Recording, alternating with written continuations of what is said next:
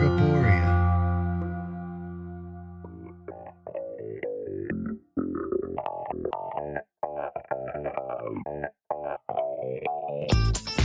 Yeah, but. Yeah, but. Yeah, but. Yeah, but. Yeah, but. Yeah, but. Yeah, but. This is Yeah, But, hosted by Vivian Gabor. Yeah, but. Hey everyone, welcome to Yeah But. I'm Vivian Gabor and I'm very excited today, not only because it has been a very long hiatus from recording episodes. I'm so sorry. I'm back. I'll be posting much more very soon, so don't worry about that. But also, I'm very excited because I get to talk to a good Judy of mine that I haven't seen in gosh, like a decade, honestly. It feels like a decade, even if long. It's not. Everyone, welcome to the podcast, Demi Wylde. Hello. Hello. Welcome. Thank welcome. Thank you for having me. It's gonna be a fun we've been sitting here doing. Yeah. It's gonna be a fun episode because we just recorded an episode for Demi's podcast, uh, which I will let them plug a little bit later. But um Uh, so we've we've already done this once today, so you guys get to have the completely unhinged version. It's gonna be fantastic. You're welcome. Unhinged, uh, unhinged, which is basically my middle name at this point. Vivian Unhinged Gabor. Exactly. There it is. Uh, to the point where I showed up to work on Monday of last week and they were like, your hair's orange now. I'm like, mm-hmm. They were like, is there a reason? I was like, because it needed to be. They're like, okay. so so tell me how things have been going. How is life? I know you have like many multiple podcasts. Mm-hmm. Yeah, I've kind of like, and you wrote a book. I, two. two two books. I've obviously um, been following your life closely as a friend. Very closely. Well, no. So like, I, I mean, my life has changed so much in the past, uh, what's it, twenty twenty-two? I left in twenty sixteen, I believe, twenty fifteen, end of twenty fifteen. Yep. Yep. Um, yeah. So, I mean, it's been like seven years or so. Um, it's taken on so many forms, just like the rest of my life has. I'm now kind of like producing podcasts and hosting podcasts, and I have my own media company. I've written two books. Um, I am just busy, busy, busy all of the time. And I love it. I love being creative and, and just doing stuff like this. Don't do drag no more. I mean, good for you, girl. I, I killed her off. Venus Lapinas is dead. um someone she, else can have the name now. yeah I've, I've integrated her into like, you know, the rest of my personality, so she's just reabsorbed into my life now in other ways. I've yeah that's she's a parasite drag, that lives inside that's me now. Literally how drag goes. I made like two of the things I'm currently wearing for me to wear for drag, and now they're just part of my daily wardrobe. Exactly. You just I'm give just up like, you know what? You know what? Here we are. This is just, this is me. Also why I have orange hair, because I once got a neon orange wig, put it on, and I said, that's it. Mm-hmm. And so, yeah. I love, you know, I love me an orange wig. Oh, absolutely. It. So many. Mm-hmm. Um, yeah. So uh, tell me a little bit about uh, why you moved to L A. Um, Because I feel very like we never had that conversation because you just like left. Uh, no, I'm kidding. But actually, thank you for leaving, because when you left, I got your show. So thanks. True. Yeah. I mean, I was like, I was, I mean, I, I feel like I. Oh, and be- B T W, for people listening, we talked about this in the, the last thing we recorded, but we're both from Seattle. That's how we met. Yeah. She's from California, lived in Seattle. Yeah, I moved to Seattle in twenty ten. I started doing drag in, I believe, twenty eleven, twenty twelve, around that time, I think twenty twelve. Um, and then I very quickly got uh, an open stage show where I was hosting and, and doing all that stuff. And uh, I loved it, just bouncing around town, doing all this. And yeah, I think because I, I had that show for so long that there was just kind of like a an opening that just yep. happened. Well, and I was like a, a regular at the bar that yeah. no longer exists. I know. Um, R I P, it was such a sad day. Yeah, such a sad day. It was the first place I ever tried mead um, because they had so many kinds of beer and mead there. Um, but yeah, I had become a regular and was so sassy to you and to uh, Donatella mm-hmm. that when you left, everyone was like, so give the show to her. yeah, yeah. I mean, I, I, I didn't really know like what to do with it. You know, either they were just gonna like cancel it or just like have someone else in. But I was like, I knew you. I was like, hey, like Vivian would be great at this. So, and the rest happened, and Seattle decided to cancel me because of it. But hey, you know what? That, well, that's like, that's what happens. That's what happens when you get a hosting gig a few months into doing drag. People yeah. are like, "What? Excuse me? Why?" Um, but so so you moved to L A in twenty sixteen. Well, I moved to Sacramento. I was I was okay. in Sacramento for two years, and then I decided to come back home to Riverside for a little while because I was going back to school. I went back to college for communications, and I moved out to L A three years ago, actually. Three years ago, okay. next month. Nice. Um, but I love L A. I have a great degree. Yeah, yeah, yeah. Um, and um, it was just, you know, L A was always like on my mind. I actually kind of like pushed it away in order to move to Seattle for that time. My choice was either Long Beach or Seattle at that time. So I just chose Seattle because it was farther away from home. That's fair. Um, and so I came out here and just decided to put that knowledge to work and just have been creative and, and doing all the things ever since. I find a lot of inspiration here in, in L A, especially like in the beach area or, you know, on the West Side, but I live in Hollywood. So it's like, I am around all the stuff that I want to be a part of, you know? Yeah.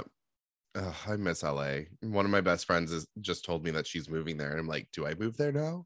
You should. Like, that was the original plan when I left Seattle. I was I was going to L A like two or three times a year, building contacts, networking, performing. And then I visited New York once, and I was like, no, I'll move to New York. And everyone was like, wait, what? I love New York, but again, I, I told you this earlier, like I love New York, but I could never live there. I, I love it. I, I don't I'll know spend, how I live here. I'll spend weeks there on an end, you know, just like have a blast, but I could never live there. It's it's one of those things where you like, you're walking around just like living your everyday life. And then you look up in the Empire State Building's there and you're like, oh yeah, I'm in New York. How did that happen? How did that happen? Like, it's a very surreal thing to live in the city. Yeah.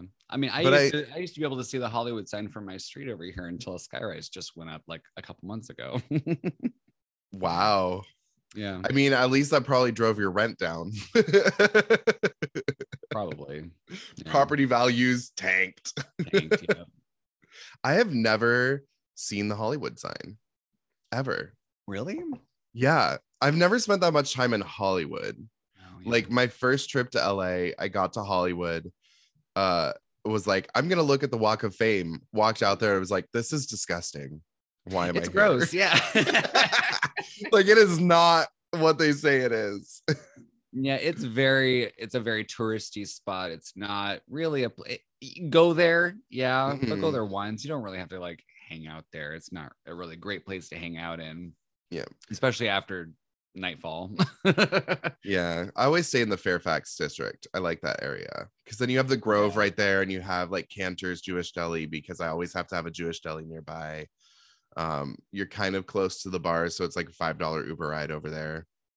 Yeah, but uh what has what has been most inspiring to you? Like what what has L A been inspiring in your life? Well, I was actually becoming really inspired with with this place because I was visiting here a lot because I lived just an hour east from here, and so I would just drive out here on the weekends and like, you know, spend time alone, go shopping, go to the beach, like all this stuff. And then I found I I found a group of people that I hung out with one uh one Pride, and um I felt a lot of like inspiration from them. This like kind of like queer camaraderie, um and then there's like, so much like queer history here. Undocumented, a, a whole lot of um, um, well, it's just not a, not a very popular like queer spot other than like, you know, say West Hollywood, for example. Mm-hmm. But there's so much like history here. There's a bar in Silver Lake called the Black Cat, and actually hosted their own kind of like um uh like um not Pride, what the the the bar in, in New York. I don't know why Stonewall, my brain's not Stonewall. working right. Stonewall, like a, yeah, like a sit-in you. kind of. Yeah, a thing. They, they hosted their own kind of like, you know, Stonewall-esque um uh, thing, and so, you know, back in during that time as well. So like, there's like a little bit of like history here as well. So there there was like so much that I just became so inspired by. I feel like when we think of queerness in California, we usually go straight to San Francisco. Yeah, and then forget that L A exists somehow. Yeah, um, at least for the rest of the world. Like L A in the rest of our minds is like, oh, that's Hollywood. That's where you go to make movies. And then San Francisco is where you go to be gay. Yeah, exactly. I May do. And cold. Yes. But fog is so pretty. Yeah, it is pretty there. I, I do love San Francisco. I love San Francisco, but I just, I'm very um, mm. uh, sensitive to weather. So that's why I couldn't stay yeah. in Seattle anymore. It That's was fair. so cold and rainy there. I was very depressed all the time. One of the reasons I want to leave out uh, New York. I'm so tired of the humidity in the summer. Like, it's just, it's hell. Yeah. Um, I do, I think the most comfortable I've been, other than like being in Scotland, because Scotland is like my favorite place on the planet. But the most comfortable I've been in my life was when I was in uh, West Hollywood specifically. Just like being able to be gay while I was out on the street. And I mean, we're talking, this was like twenty sixteen. Even then, like, even when I left Seattle in twenty eighteen, I was uncomfortable being like openly gay on the street. Walking around in drag in Seattle terrified me. Yeah. And so like being able to go to West Hollywood and just be like, pardon the word, but faggy on the street made me feel so good, because mm-hmm. I could just like be myself. And it was one of the few places that I knew where that was possible. See, I would like go and sneak into those bars um, when I was like nineteen. Nice. Yeah, I, it, I. That's also like I have. I have history here. So like I used, I would hang mm-hmm. out. I've been to the Whiskey-A-Go-Go a bunch of times. You know, stuff like like the rock shows and stuff that they would have in Hollywood. So like I, I have history here, mm-hmm. and not only that, but like I also have just have co- a connection here with this place. Yeah, there's, there's just something about it. There's, there's both a light and a dark energy about it. Yeah, for sure. I mean, it's it's had that for a long time. It's like L A and New York both have this weird magnetism about them. Uh, and I've always wondered what that is. Like, there are rumors that New York, the bedrock in New York is filled with garnet, which is like a spiritual magnet. And so that's why so many people want to be here, is it's physically pulling them in. But I don't, I don't know. I don't know what it is about these two cities that just everyone wants to be there. And there's just something about them. Yeah. Um, I mean, hell, I, I wrote a I wrote a book about it. What's your book about it? Um, well, I so I have two books of of poetry that I've I've self-published. The first of which is Bitter Blue Pill. It's kind of like my kind of like queer manifesto in certain ways, and it's also an ode to L A. And like, and I kind of continue that idea in in the second one, but I, I developed more of kind of like a more spiritual leaning edge on the second mm. one. And um. Yeah, I just, I love poetry. I've been writing since I was like a teenager. So I mm-hmm. just decided to put all this stuff together and create a book out, out of it. That's awesome. Can you get it on like Amazon or? I sure, you sure can. Yeah. Um, you could just look up Demi Wylde on Amazon and you, both of them will, will pop up. Um, the first awesome. one, Bitter Blue Pill. The second one is called All Was Nothing in the Time of Champions. Nice. People better go do that. I'm going to yeah. go do that. So if you don't go do that, then you're a terrible listener. How dare you? Well, thank you. Thank you. um, so uh, I've, I've been doing this podcast for a while. This is going to be episode sixty, which seems like a lot until you realize that I started this podcast in twenty sixteen. And then you're like, why aren't there more episodes? It's because mm-hmm. I'm lazy. Uh, and I get, my life gets ahead of me. Um, we have more episodes than but, uh, A Cosmic Journey. We have fifty-one, I think. I mean, yeah, but I started like mine two years. Oh yeah, I guess so. Yeah, like back in twenty sixteen. Anyway, just me harping on myself. Um, but I felt like it was time to kind of give the podcast some structure finally. Um, and so from now on, I'm gonna be asking my guests to come with some queer history in their belts, yeah, and to to teach me some things, um, because something I've learned over my time of being out is that um it's it's hard to find queer history. It's very hard to find it. And um it's something that, like, eventually when I go on for my PhD and stuff like that, I want to teach queer history, um because you have to learn so many different um so many so much different terminology. Mm-hmm. Like the the word homosexual wasn't coined to mean gayness until the early nineteen hundreds. So before that, you have to know all of these different possible terms that could have been used for it. Lesbianism wasn't a thing until the early eighteen hundreds. Funny that in a patriarchal society, they named lesbianism first. Um, that's always made me wonder about that. So what was it um, beforehand, though? There were just I mean, other words that they would use. It, it existed. Like it... Well, that's the thing, is it existed and it was a part of life, but A, it wasn't an important thing to people. Like, it wasn't something that people went around being like, oh, those gays, they're so evil. Um, yeah. But it, it also was just something that, because it wasn't talked about a lot, they didn't really codify any terminology for. So there were like fifty different terms that could me- could mean that that guy was gay, or that woman was gay, or that person was not conforming, or um and I often wonder if some of the people in history that we talk about were actually queer, but they weren't terms for it, so they did they weren't able to talk about it. Mm. Um so because of that, uh and and also the other thing that that keeps us from knowing our queer history, especially modern queer history, is we lost an entire generation of queer people uh, in the eighties and nineties to AIDS. Like we, there, it ravaged our community. And so we don't have as many connections to our history like most other communities would, because those people just aren't on earth anymore.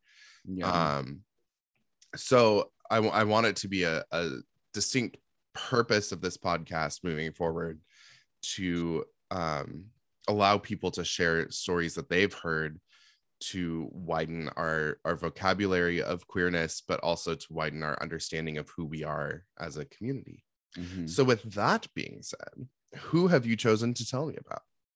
So um as a poet, I decided to go uh a poetic route and talk about Langston Hughes. Ooh, that's a name that I know, and I know nothing about them.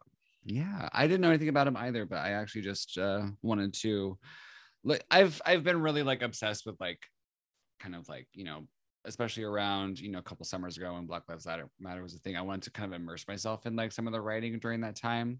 So I've always, like, known the name, but I never really knew anything about, mm-hmm. about him, um, other than, you know, maybe having read a couple poems of his, but um, I didn't know any of his history. But yeah, he was a queer person as well, or why is widely widely pers- perspected perceived perceived thank you. I'm a writer. Hey, words are hard, especially English. English is the worst language. Yeah, exactly. Um perceived to have been a queer person as well. Um yeah, he's just a really interesting person. When you say perceived to be queer, what do you mean by that? Um, well, it's it's a lot of, like, stuff has gone around. He wasn't, like, open about it, but, you know, mm. there's been stories over time that have kind of, like, made him seem a little bit, and he also alludes to it in some of his writing as well. When was when when did he live? When was he on this plane of existence? On this plane of existence, James Mercer Langston Hughes was born February first, nineteen oh one to May twenty-second, nineteen sixty-seven. So very early wow. on. Yeah.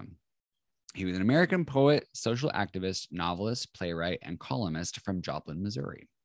One of the earliest innovators of the literary art form called jazz poetry, Hughes is best known as a leader of the Harlem Renaissance. Ooh, come on, Harlem Renaissance. That's something I know literally nothing about, and I am a terrible person for that. Yeah.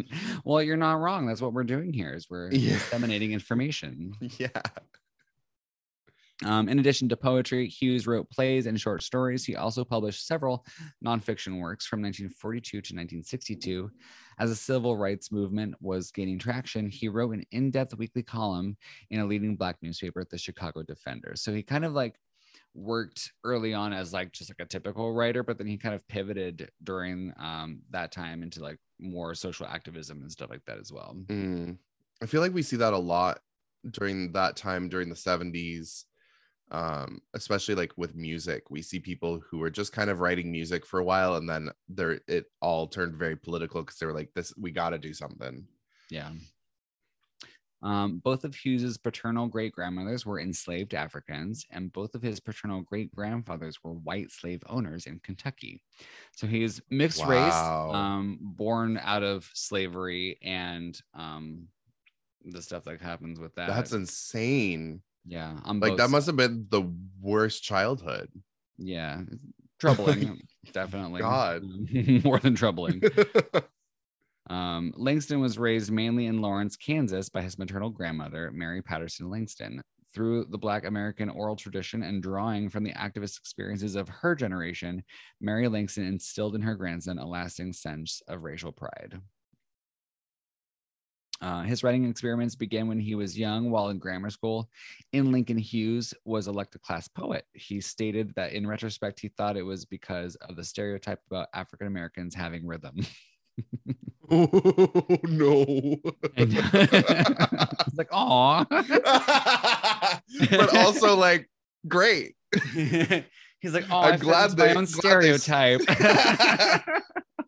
It's a good thing they stereotyped him though, because we needed that in our history. We need yeah, those writings. He just, you know, he but, went with oh it. Oh God. He went with it, but he goes on. It makes you go on. Oh. Um, he had a very poor relationship with his father. Both he seldom saw as a child, and uh, he lived with briefly with his father in Mexico in nineteen nineteen. So he had a very turbulent. Uh, Interesting. A lot of queer people do. Um, just. I wonder why his father was in Mexico. Don't know. Uh, during his time in England in the early nineteen twenties, Hughes became part of the Black expatriate community. Uh, in nineteen in November nineteen twenty-four, he returned to the U S to live with his mother in Washington, D C Where did, sorry, where, I'm going to ask so many questions because that's what I'm good at with this stuff. Where did he go when he was an expat? Uh, England. Okay. Uh, understandable. Ind- yeah. Understandable. Been there a few times. yeah, yeah. I've been once. It's, it's fabulous. I love it. Mm. Um, some academics and biographers believe that Hughes was homosexual and included homosexual codes in many of his poems, as did Walt Whitman, who Hughes said influenced his poetry. Mm. Uh, Hughes's story, Blessed Assurance, deals with a father's anger over his son's effeminacy and queerness. So he actually wrote about about stuff like that, like, you know, his his relationship with his father and his perceived, you know, effeminate self and stuff like that. He was a sensitive kid, you know. Yeah, it's also, that makes me think about like, um, obviously completely different upbringing, but Prince George, when he when there was like that video of him that went viral of him being kind of effeminate, and everyone was like, oh, the next prince is gonna be gay, and all of these like childhood psychologists were like, no, most kids are pretty effeminate when they're young because they spend time with their mothers. Mm-hmm. Like, that's just, that's how life works. Mm-hmm. So I find it interesting that so many, especially so many fathers are like, we gotta, we gotta get it out of our kid. And it's like, but... But at the same every, time, they never spent any every, time with their kid. Well, I mean that, but also just like, it, that's just typical childhood development. No matter who you're gonna turn into, whether or not you're queer, you're gonna be a little more effeminate when you're a little kid because you're attached to your mom, which makes yeah. sense. You came out of her. Like, yeah. And just from like a an absorption type thing, you know, kids are very observant. Yeah. They watch everything. So if they're obviously their only like human interaction is like with another, with a an older woman, they're kind of gonna take on those traits anyways. It's just absolutely. Have you ever, did you see, sorry, total sidetrack, but uh have you ever seen the documentary um Why Do I Sound Gay? Or Do I Sound Gay?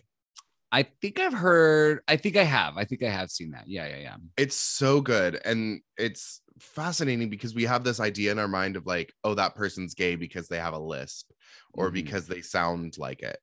Um, and he breaks that down and goes on this journey to figure out why. And basically, ultimately, it comes down to people who uh, specifically uh, male identifying people who grow up uh, in families where it's mostly women are going to sound a little bit more like that, because throughout your development, you're around that voice type more often. So you're just right. going to develop some of those speech patterns, no matter what your sexual orientation is. Yeah. And it's just, it's, I I love hearing things like that when it's like science is like, no, homophobia is stupid. Uh, actually, here's a reason for why this is happening. yeah. Yeah, yeah, exactly. Because it's just law It's just development. Life. It's yeah. literally just development. Good job. Yeah. You figured out a pattern. Um, uh, this was a really uh, fun part of what I was learning about. So Hughes was drawn to communism as an alternative to segregated America.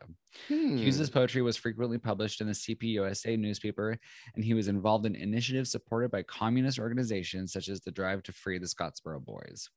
Hughes was accused of being a communist and many on the political right, but he always denied it. Uh, when asked why he never joined the Communist Party, he wrote, "It was based on strict discipline and the acceptance of directives that, that I, as a writer, did not wish to accept." In nineteen fifty-three, he was called before a Senate, the Senate Permanent Subcommittee on Investigations, led by mm-hmm. Senator Joseph McCarthy, the Red fuck, Scare. Fuck Senator McCarthy, but yeah, continue. Otherwise known as the Red Scare. Yeah. Lucille Ball was also like, who is yeah.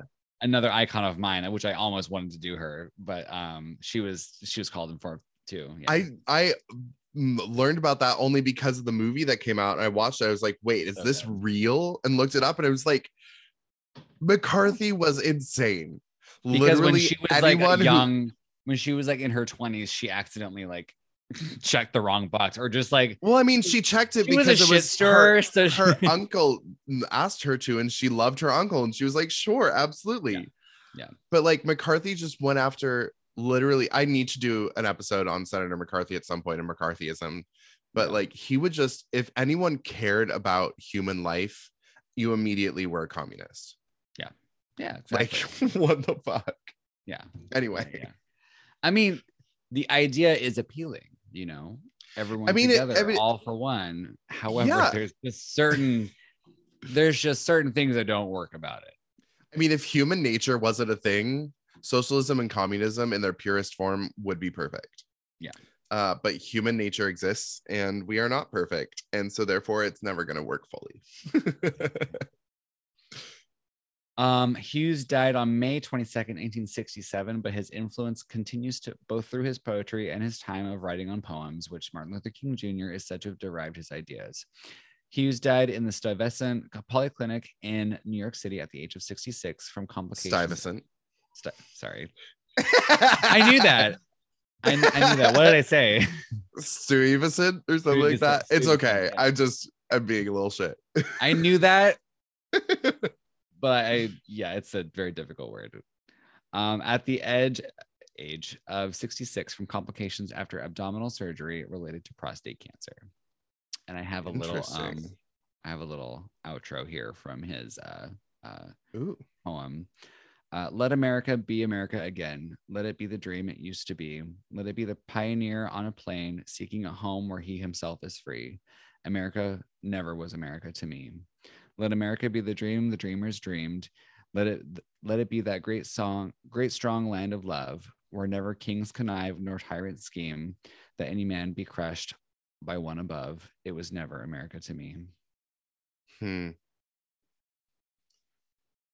I mean, it's that's one of those things that makes living in New York difficult for me, is thinking about New York City as this place where uh, immigrants and people who are brought here forcefully kind of were, were looking to as this beacon of hope in this country, um, to the point where we have the Statue of Liberty, and she has a poem on her about um, how this is a land for everyone who needs help. And yet we live, and yet it's a city with a, a police force that has uh, nine point seven, nine point seven, nine point six billion dollar budget every year. Yeah, and they just raised um, it too. Yeah, and I say as I live right next to a police station, so don't listen too hard out there. Um, but yeah, it's it's one of those things that it, it makes me so uncomfortable living here because it's such a uh, it's such a juxtaposition between what we could have been and what we are. Uh, and knowing that he was from Harlem uh, just kind of amps that up a little bit. Yeah. Just yeah. how long these fights have been going on. How long yeah. we've been trying to make this happen. But uh, yeah. so so why why did you choose Langston Hughes?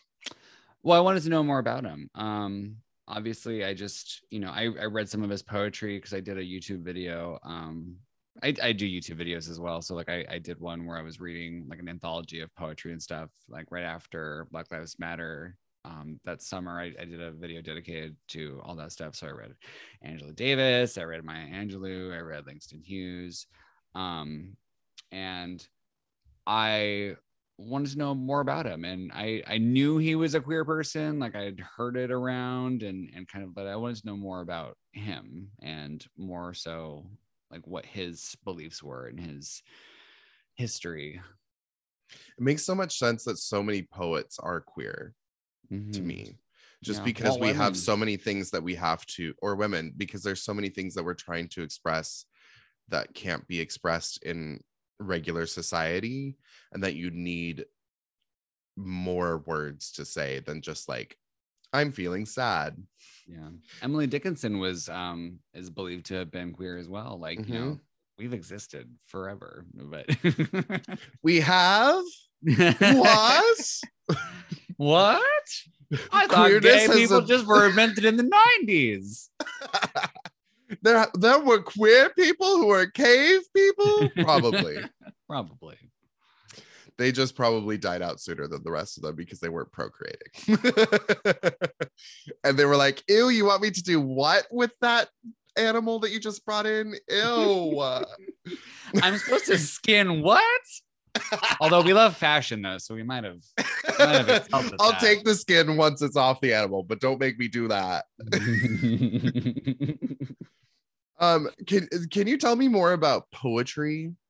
Um, because I don't... I. Of course, when I was a little kid, like you always have that like poetry unit in English class. And like, so I, I know like some poetry, and I know like Shel Silverstein, and I know Shakespeare mm-hmm. and that kind of thing. Um, but what drew you to poetry? Where's, what is the, just, just tell me more about it. Cause I don't really know much about it. And I could not tell you what is good poetry and what is bad poetry to save my life. Yeah, well, neither can I. No. Well, that's that's the thing. It's it's a form of art that I, I I love all forms of art. No, like I'm just a huge fan of art in general.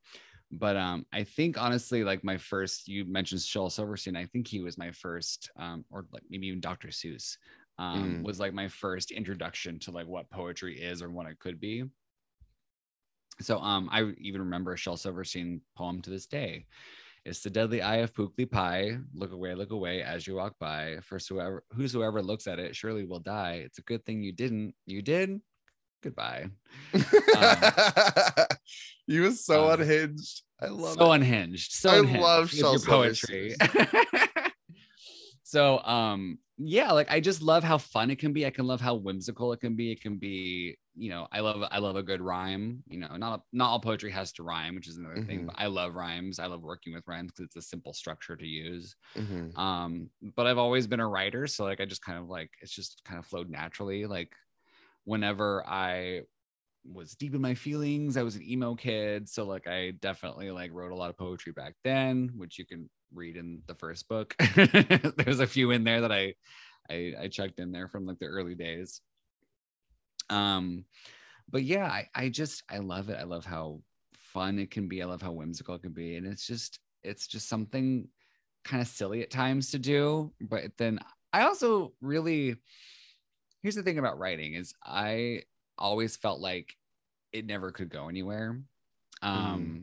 And because, first of all, it's a lot of work, first of all, and we don't pay writers a whole lot. You know, writers Mm-mm. get paid like pennies on the word, you know, essentially. So, you know, a good, you know, seven hundred to like nine hundred word piece can net you maybe fifty bucks, you know? Yeah. So um, it's just, it's just one of those things where I didn't do it for a long time. I actually kind of like said, you know what, that's silly. Let's, let's, let's, let's be realistic about this stuff. But then when I, my life kind of changed um, during twenty sixteen and twenty seventeen, those years. So I decided to lean more into like my artistic side, more so than I already was. Mm-hmm. And also my original form, which was writing. And um, then, yeah, I was, I, I've, I love Maya Angelou, Phoenix Dennis, um, uh, our R M Drake, like just all these like really great poets and stuff. And there's so much history there too. Mm. Um, Edgar Allan Poe was a big influence influence on me when I was a, a teenager. I was going to well. say, I tend to love really dark poetry, like mm-hmm. Edgar Allan Poe, or um, when you get into more modern stuff, I love Seamus Heaney.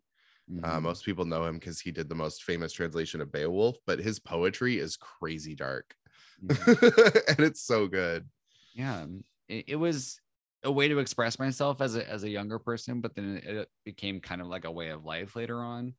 Um, I haven't done a whole lot of poetry since the second book, but I've I've put down ideas here and there to kind of like maybe eventually go into a third one. But right now I'm focusing on other things. Um, but yeah, like I, I love it. It's just, it's, and it's a really, you know, I'm, I'm a spiritual person. And so number one, art is deeply spiritual as a personal mm-hmm. type, type thing, type of expression, connection to something bigger than yourself. But also um, as a really, I found poetry, poetry to be a really uh, interesting form of divination. So mm. for instance, I read tarot cards, you know, you pull a card, you get a message, so on and so forth. In poetry, it's a book. So like you just open to a random page and whatever that poem is, it's kind of like a message from the universe to you. Mm. Um, I find it really interesting to, to. I used to, not to like call out my, my childhood self for being a conservative Christian, but I used to do that with the, my Bible. I would just like throw it yeah. open and then find a verse. And then I would read the context of the verse, not to mm-hmm. like be that person. But um no, it's the same yeah, thing. I totally I totally see that. I totally see um the written word as divination. Absolutely. Yeah. Yeah. And so like I I use it as that nowadays, and and there's just so much to it. You know, I I love the English language, and it's a different form of expression. To actually like sit down and like write something out is deeply, number one, if I can find the focus to do it, it's it's definitely um, a really great exercise in expression. And it forces you to connect to yourself. Yeah. Like it, it forces, if you want to sit down and actually write something, it's why I find journaling really hard. Um, and I have like twenty different journals laying around the universe somewhere where it's like three pages filled out, because I'll be like, no, now is when I start journaling. But it requires you to be so brutally honest with yourself. And that's not something I'm good at. It's really not something I'm good at. And you got to be really good at self-harm. to write. Absolutely. Absolutely. I wrote a pilot for a T V show at one point because I was like, maybe I could do this. And I like, I wrote it, and it's not, I don't think it's bad, but I was like, that took so much out of me. I don't want to do this as a living. You can't make me. I don't want to get a manager. I don't want to do this anymore.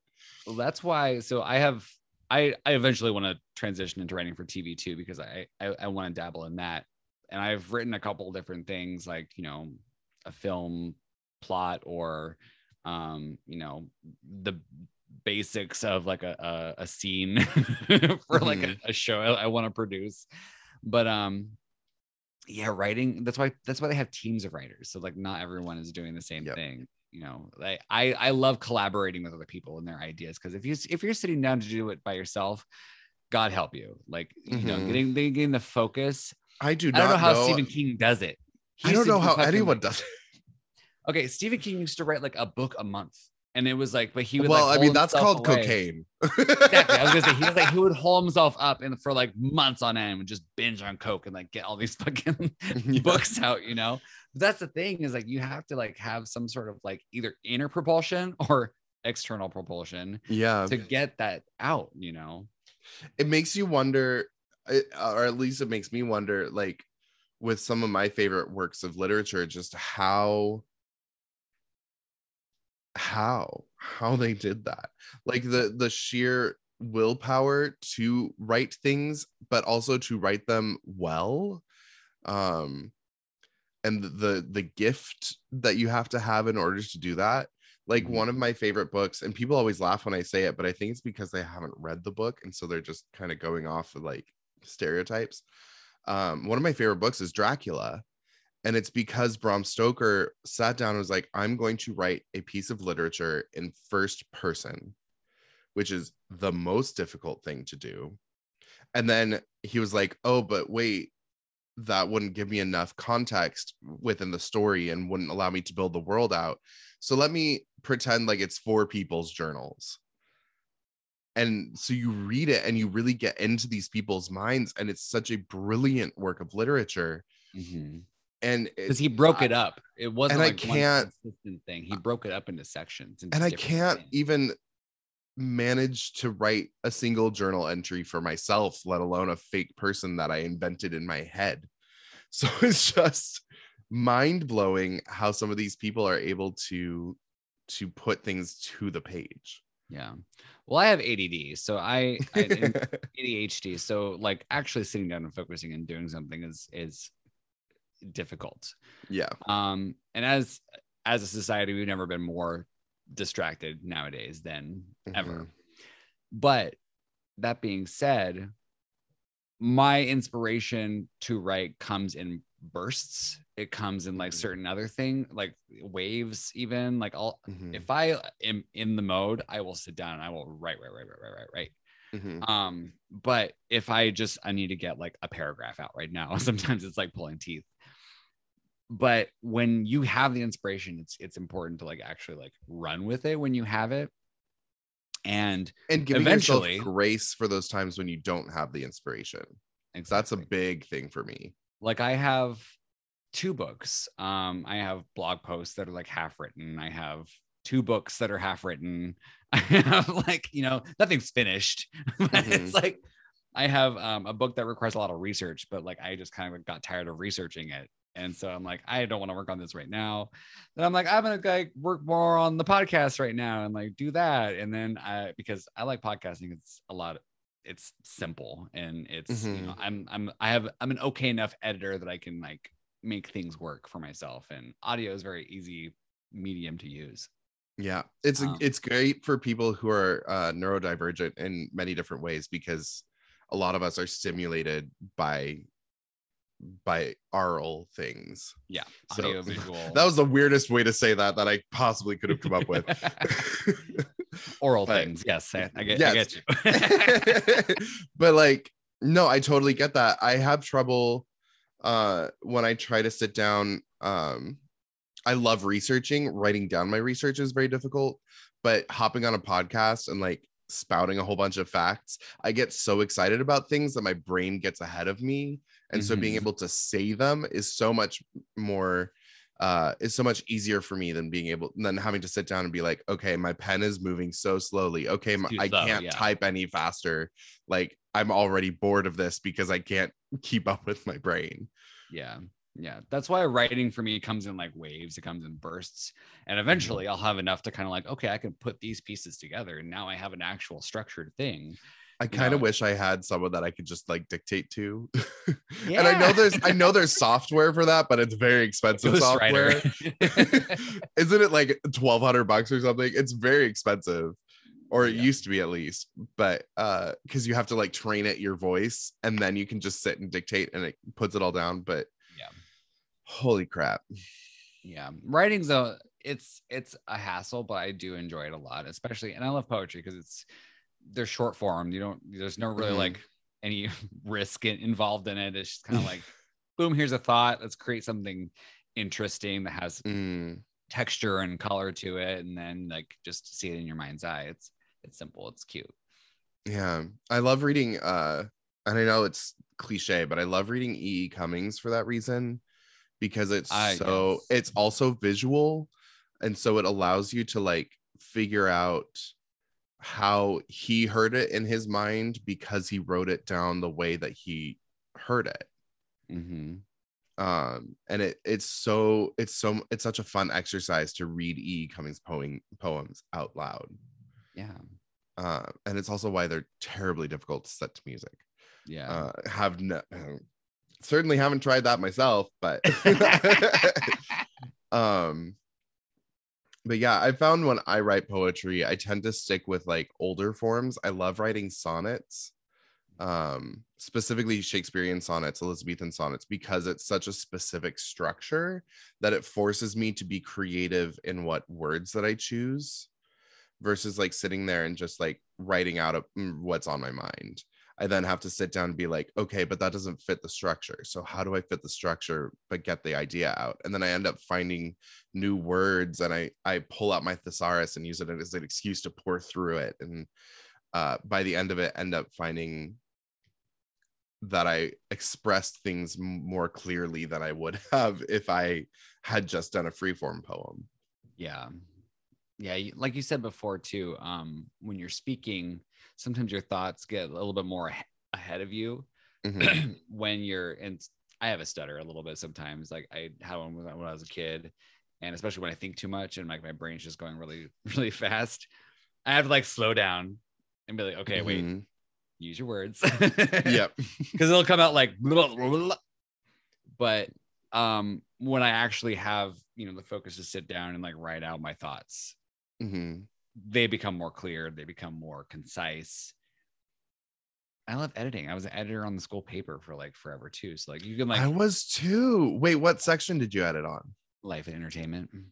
Oh, fancy. I was a news editor. I actually, if I had uh continued on over there, I probably would have been editor-in-chief. I was nice. I was uh, something I was kind of gunning for, and I actually kind of fell into it. I wasn't necessarily like interested in journalism, but then I just kind of fell into it and like I love this. Yeah, I I started on the newspaper as a as a news writer. Um, this was in undergrad, and I loved it. I did it because I always wanted to try being a journalist. I love journalism. I love being able to just learn a bunch of facts and then relay them exactly as they were. Mm-hmm. Like that was always my goal, was to actually be as unbiased as possible.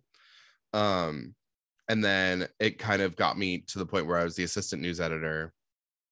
And then the thing is, if you wanted to be the editor-in-chief of the paper at the school, it generally was a trajectory either with um, features or with news. So you either had to be on features or you had to be on news to get to the editor-in-chief spot. I don't know yeah. why I ever went, never went to anyone else, but that's just kind of what happened.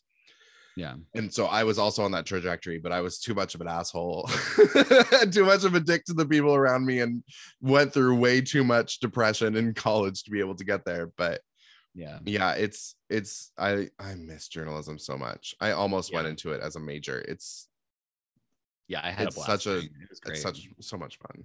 Mm-hmm. Um, well, uh, I think I want to, I, I think we're going to cut it there, because that was such a nice little succinct wrap up. Um yeah. Where can people find you online? I'm at Dimitri Wylde everywhere, uh Instagram, Twitter, TikTok, all the above. Um and that's Dimitri, spelled D E M D E M I. Yeah, Demi uh tree. Whenever I get Starbucks, they ask, what's your name? I go, Demi, like Lovato. Not Demi, like Moore. No, not Demi, like Moore. Demi, like Lovato. That's for all of the nineties babies out there. You're welcome. Exactly.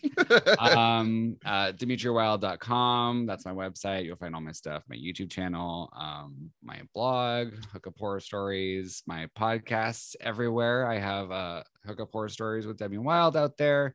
A Cosmic Journey with Demi and Jay, where me and my best friend talk about everything in the universe. Um, uh, and then I have a brand new one called Tarot Love Doctors, where me and my friend Emanuela uh, give love advice and do tarot reading, love tarot readings for our listeners. I love that. That's amazing. Well, thank you so much for being on the pod. And it's been so wonderful to get to actually talk to you again after so many years. I know we've texted, we've like, you know, been on Twitter or whatever, but like, but yeah, we actually haven't been able to sit down and talk. This has been great. Yeah. And I promise next time I'm in L A, I will let you know. Please. So that we can actually hang out, hopefully very soon. You can sleep on my floor. Oh, perfect. Awesome. Well, thank you very much. And uh, we will see you all later. Bye. Bye. Yeah, but. Thank you for listening to Yeah But with Vivian Gabor. Tune in next week. Same place, same time. Yeah.